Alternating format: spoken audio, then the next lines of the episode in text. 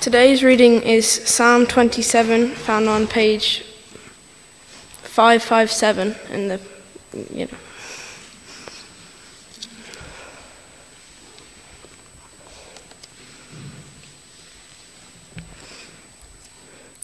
The Lord is my light and my salvation. Whom shall I fear? The Lord is the stronghold of my life. Of whom shall I be afraid?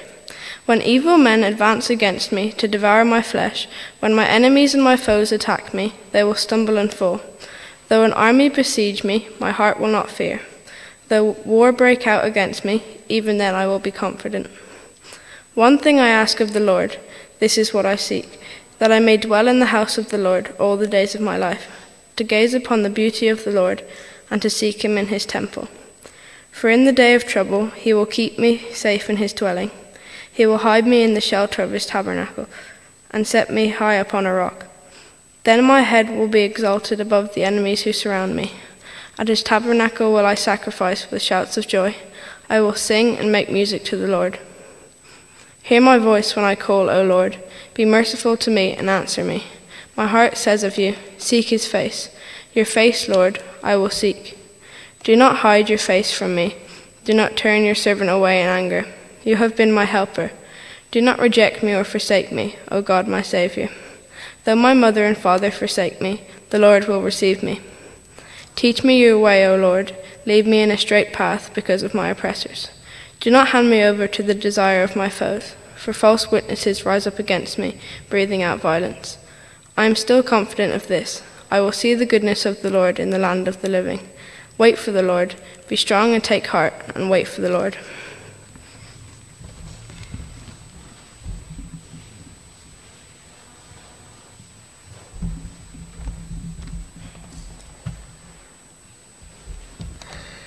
Thank you. Uh, thank you very much.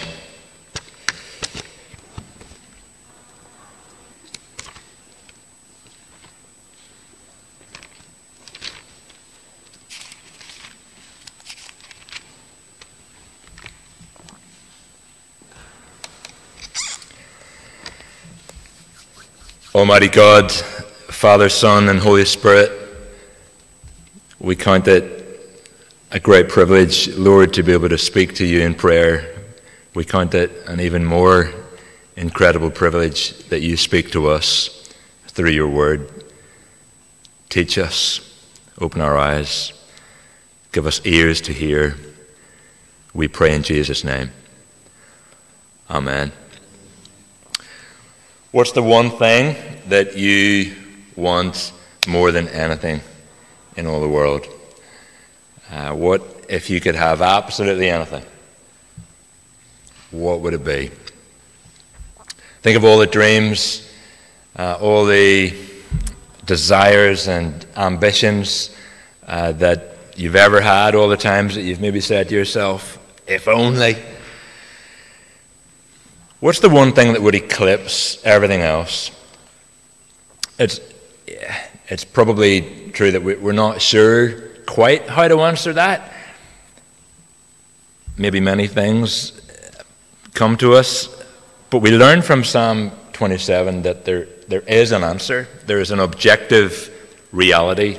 There is something that is most supremely excellent, uh, most satisfying, a most delightful reality against which everything else is, is really uh, nothing in comparison. And it's the thing we were made for. And it's verse 4.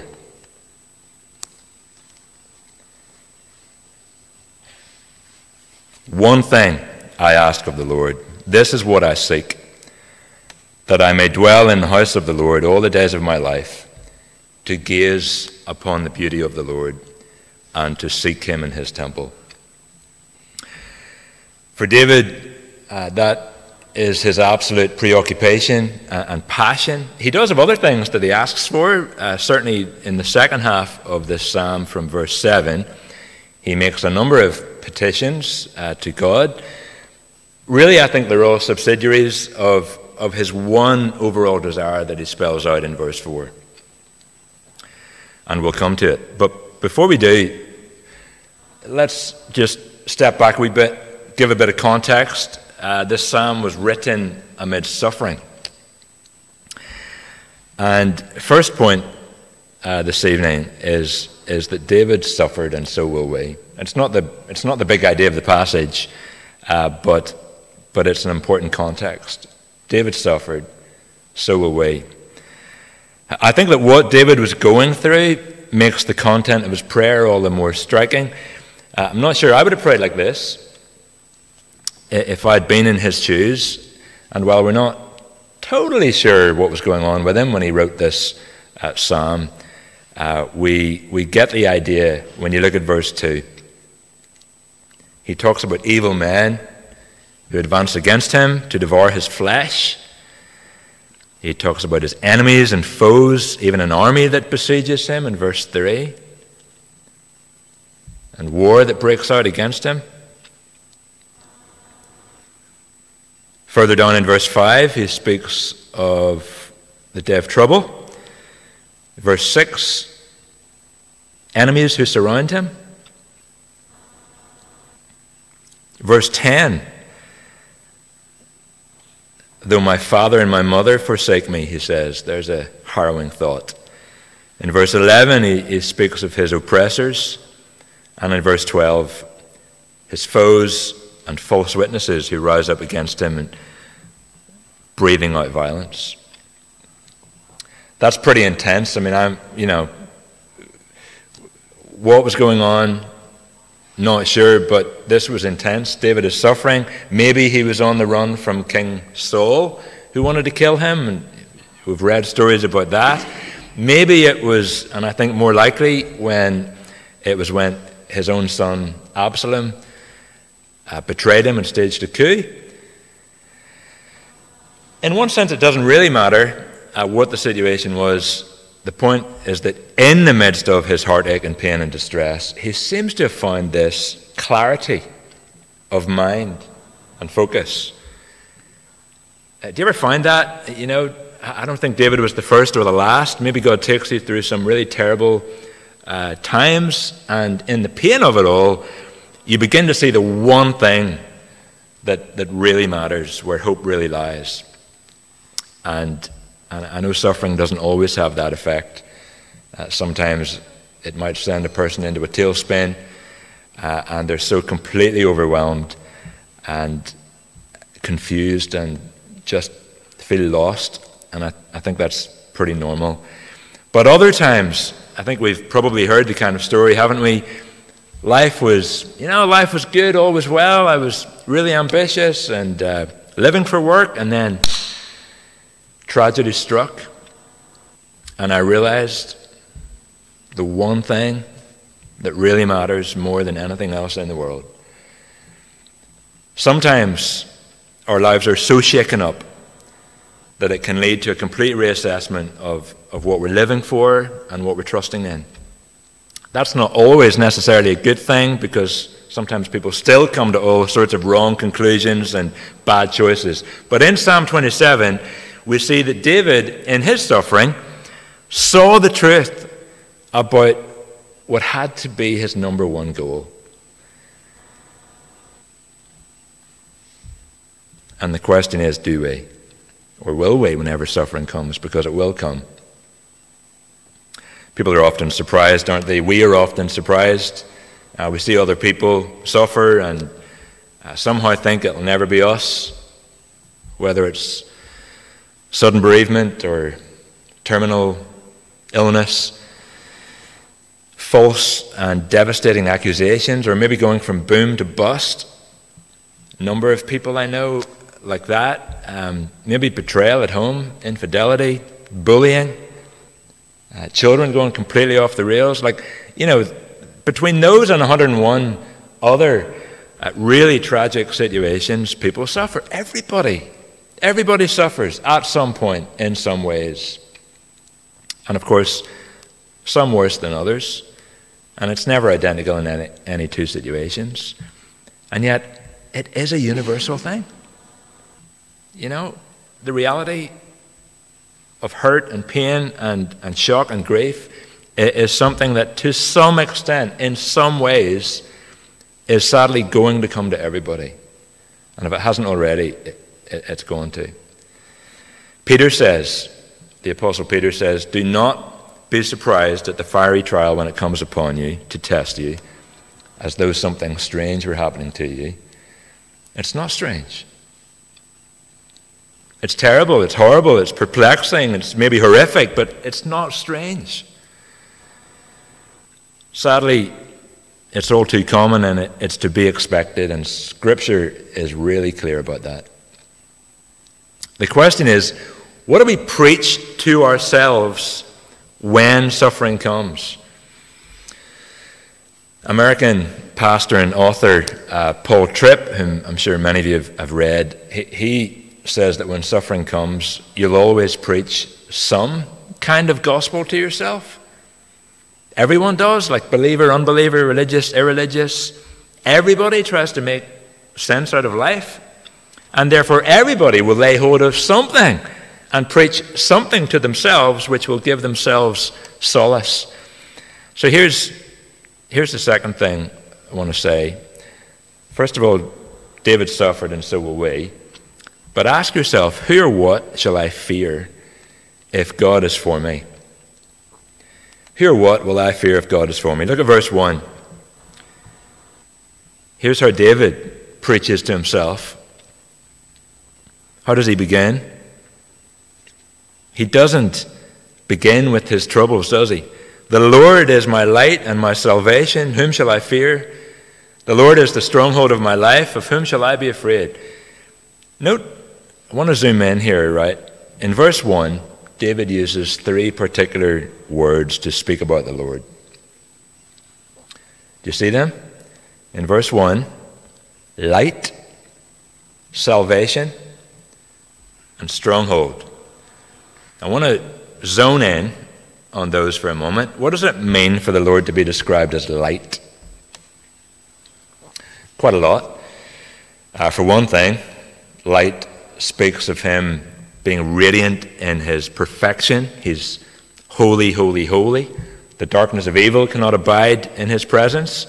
Uh, it flees before Him because He is light. Like what happens when you turn on the light switch at home? What happens to the darkness when you turn on the light switch? The darkness cannot stay, it has to go. God is light. He's altogether righteous. He's completely just, abundant in goodness and truth. 1 John chapter 1 verse 5 says God is light in him there's no darkness at all. And light therefore means that he's the ultimate glory. Infinite in being. And it means that he is life in himself. He's not derived from another. He is light. He's eternal. He's unchangeable. He's incomprehensible. He's almighty. And for God to be light, I think also it means that He's all knowing. Because if you want to hide in the, you know, you, you hide in the darkness, don't you? Because you, you don't want to be seen. Nothing is hidden in the light.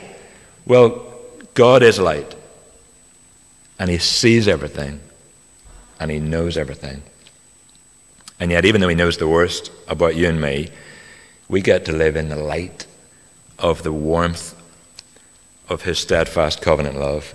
Th- this is who God is. Absolutely, utterly, supremely spectacular in all that He is. So that's the first word. What about salvation? What does that mean?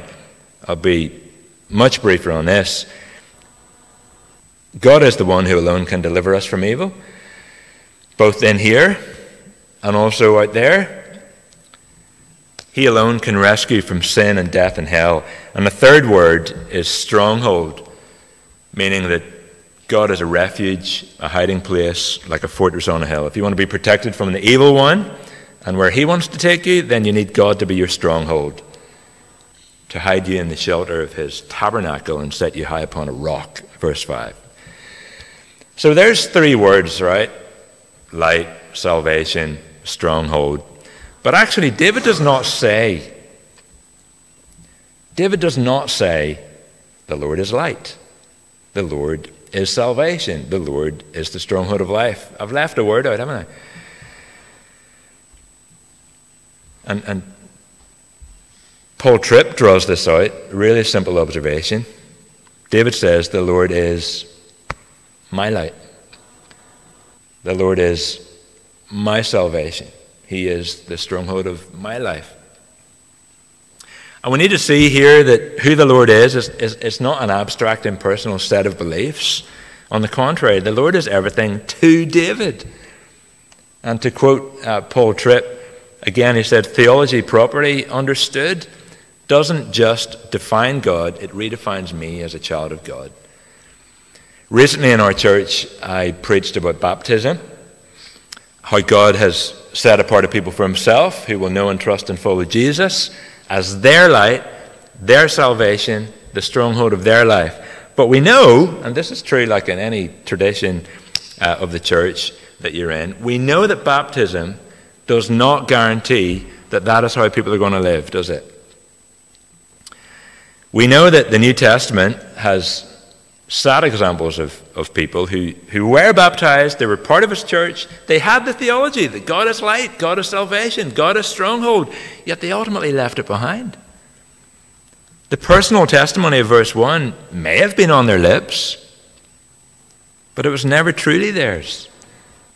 How tragic that is. Same in the Old Testament. Israel had the Old Testament sign of God's covenant grace in circumcision as it was in those days before the coming of Christ. Yet many chose not to live by faith. And Paul writes in Romans 2 a man is not a Jew if he is only one outwardly, externally, nor is circumcision merely outward and physical. No, a man is a Jew if he is one inwardly, Paul says. And circumcision is circumcision of the heart by the Spirit, not by the written code. What I'm trying to say here is that verse 1 needs to be real for, for me and for you personally. As a community of the baptized, verse 1 is what God wants for us, isn't it? Verse 1 ought to define every day of our lives. What we live for, the whole point and purpose of life. It, this is what gets David up in the morning, it's what drives him and enables him to face the very worst trials of life. Isn't it so different to be able to say, The Lord is light for me. I mean, His, His mercy and grace lights up my life. And He shows me how to live. His word is a lamp to my feet and a light to my path. The Lord is salvation for me. You know, He is the resurrection and the life for me. He is the stronghold of my life. He is my refuge when the day of judgment comes. And He's my rock, whatever I face in this life. Uh, Paul talks about our lives being hidden with Christ in God, Colossians 3, verse 3. To know that, you know, to know that everything that God is, that He is for me, you know, let that be your testimony this day. And let, let, let's pray that for each other that that it'll be real, that it'll be personal, that we'll relate to God as our own light and salvation and stronghold. We need to take that into our suffering. To say with Paul, if God is for us, who can be against us? And so David rightly says, Whom shall I fear? You know, of whom shall I be afraid? So, look, David suffered, and so will we. Ask yourself, who or what shall I fear if God is for me? And then let's pray that we might long for the one thing that really matters. That our eyes may gaze upon the beauty of the Lord, that we'll be so taken, so captivated by all that He is this is verse 4, okay? This is the big idea. Surely this is the big idea of this passage. And it, it talks about a where and a what, where he wants to be all the days of his life, and what he wants to do there. I'm going to say quite a bit about the where. It relates to the, the what, but where does David want to be? One thing I ask of the Lord, this is what I seek, that I may dwell in the house of the Lord all the days of my life. Described also in verse 4 as the Lord's temple, his dwelling, verse 5, and his tabernacle, verse 5 and again in verse 6. Now, here, here's a guy, think about David's context of his situation. Here's a guy who, as king of Israel, was banished from his own country and denied access to his own house. 2 Samuel 15 and following, you can read about all, all that, uh, with the fallout with Absalom and all of that. Now, where would you want to be? Where would, if you were in David's shoes, where would you want to be? For David, his chief desire is not simply to get back home again, into the, you know, back to the comfort that he had before. That, that's not what he's after. It's not power that he, he wants back, to be back in the seat of power. It's not all the pleasures that he had before that he, he wants to get back to. No, having, having had everything, everything stripped away uh, in terms of what the world values, David now has this, this clarity of mind. The place he longs to be more than anywhere else is in the house of the Lord. He wants to be with the Lord, to be in the presence of the Lord, to have communion with the Lord, so that he might gaze upon the beauty of the Lord. Now, as Christians, we don't have any building uh, called a temple. But in David's day, there was a temple, or, or at least it was a movable temple. It was a sacred tent known as a tabernacle. And in that sacred tent, God kind of took up residence. Even though he is, of course, the, you know, he's the uncontainable, omnipresent God, right? We've got to keep that in mind. For the living God, not even, not even the whole cosmos uh, can contain him. He's, he's transcendent over everything that is. So, what does David mean then by wanting to be in the house of the Lord? He, he's simply saying that he longs to be in the place where the God who is everywhere, nevertheless, dwells among his people in a special way. And God had chosen the tabernacle as the place where he should be worshipped. The place where his people should come and meet with him in a special way. And God did really presence himself in a special way among his people. And there was a beauty in that. The tabernacle itself was probably a dusty old tent, nothing spectacular about the actual tent. But David knew that at the tabernacle, he would get to know God more. Not hiking up a mountain or walking by a river or singing in the meadow. I think a lot of people think that's all we need, right? But David knows otherwise. Of course, yes, God is up the mountain and by the river and in the meadow, of course. And yes, all creation proclaims that He is transcendent and all powerful. And yes, it does your soul good to be out there and to be eyes open. But David knew that if you want to know and experience the beauty of God in the fullness of His grace and mercy, and in the fullness of His love and direction for your life, you need to come and worship Him. You need times like this on the Lord's Day that is set apart so that we can rest and so that we can worship together. Not off on your own, doing something in your own way, but with the Lord's people and in the way that God has ordained for us to worship Him together. No, we don't have a tabernacle anymore. Uh, we don't have a temple. Those things were temporary. But what did John say when he wrote the gospel? John chapter 1. What did he say about Jesus? You know what we sing every Christmas in our carol services? The Word became flesh and made his dwelling among us, or to put it another way, the Word became flesh and tabernacled among us. Jesus, in a very real sense, is the temple of the living God. He is God in the flesh. And so, for you and me, if we want to gaze upon the beauty of the Lord, because that's the what, isn't it? We talked about the where, but that's the what. What David wants to do more than anything in the world is to gaze upon the beauty of the Lord. And that means that when we come together to worship, we need to fix our eyes on Jesus, who tabernacled among us. And it's even more amazing because think about this not only did he live for us a perfect life, not only He died for us, the righteous for the unrighteous, to pay for our sin. That's what the old sacrificial system in the tabernacle pointed forward to. And he not only rose again to give us victory over death, and he not only ascended into heaven, where he now intercedes for us at the right hand of God, but also his presence is with his people right now by the Spirit who dwells in you as believers, Paul says in Romans 8. In other words, that makes us a tabernacle for the living God. Peter says in 1 Peter 2 that when we come together to worship as a church family, in a sense, we're like living stones that, uh, that are part of God's temple. And God is building us together into a spiritual house, a temple in which we worship. Not the building that's a temple, but rather the family of believers who come together for worship.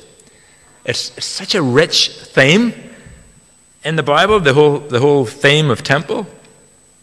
And even at the end of the Bible, you think about how it all ends when the trumpet sounds and Christ returns. We read that God will wipe away every tear from our eyes and he will dwell with us. And we will be his people, and God himself will be with us and be our God forever. In perfect communion, where sin and death will be no more. Really, that's where David wants to be ultimately, isn't it?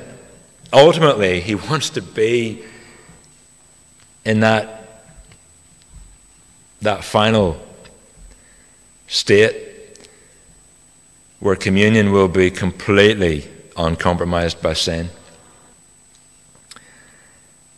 It's where you and I want to be ultimately, is to be able to, we were singing it earlier, to be able to to see Jesus face to face. Because there, forever and ever, we will gaze upon the beauty of the Lord, and He will be our absolute delight and pleasure and joy and satisfaction through all eternity. But here's the thing it, it, it's got to begin now. I mean, yes, there's a not yet. We're looking forward. But it begins now.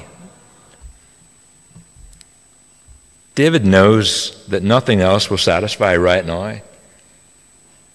That nothing else in this life is going to delight him and give him the pleasure like the pleasure of knowing Jesus right now as we prioritize coming together to worship him, coming together to know this will be our prayer. One thing. This, is, this has got to dominate my life. This has got to be the thing I put first, front, and center. One thing to gaze upon the beauty of the Lord. I want I need my heart. I need my heart to be warmed, to be I need my mind to be renewed. I need the scales to fall off. I need my ears, deaf ears to be unstopped. I need my eyes to see. And I need the family of believers to help with that as we come together week after week to sit under His Word that we might see Jesus. May we delight in him because of who he is. Let's pray together.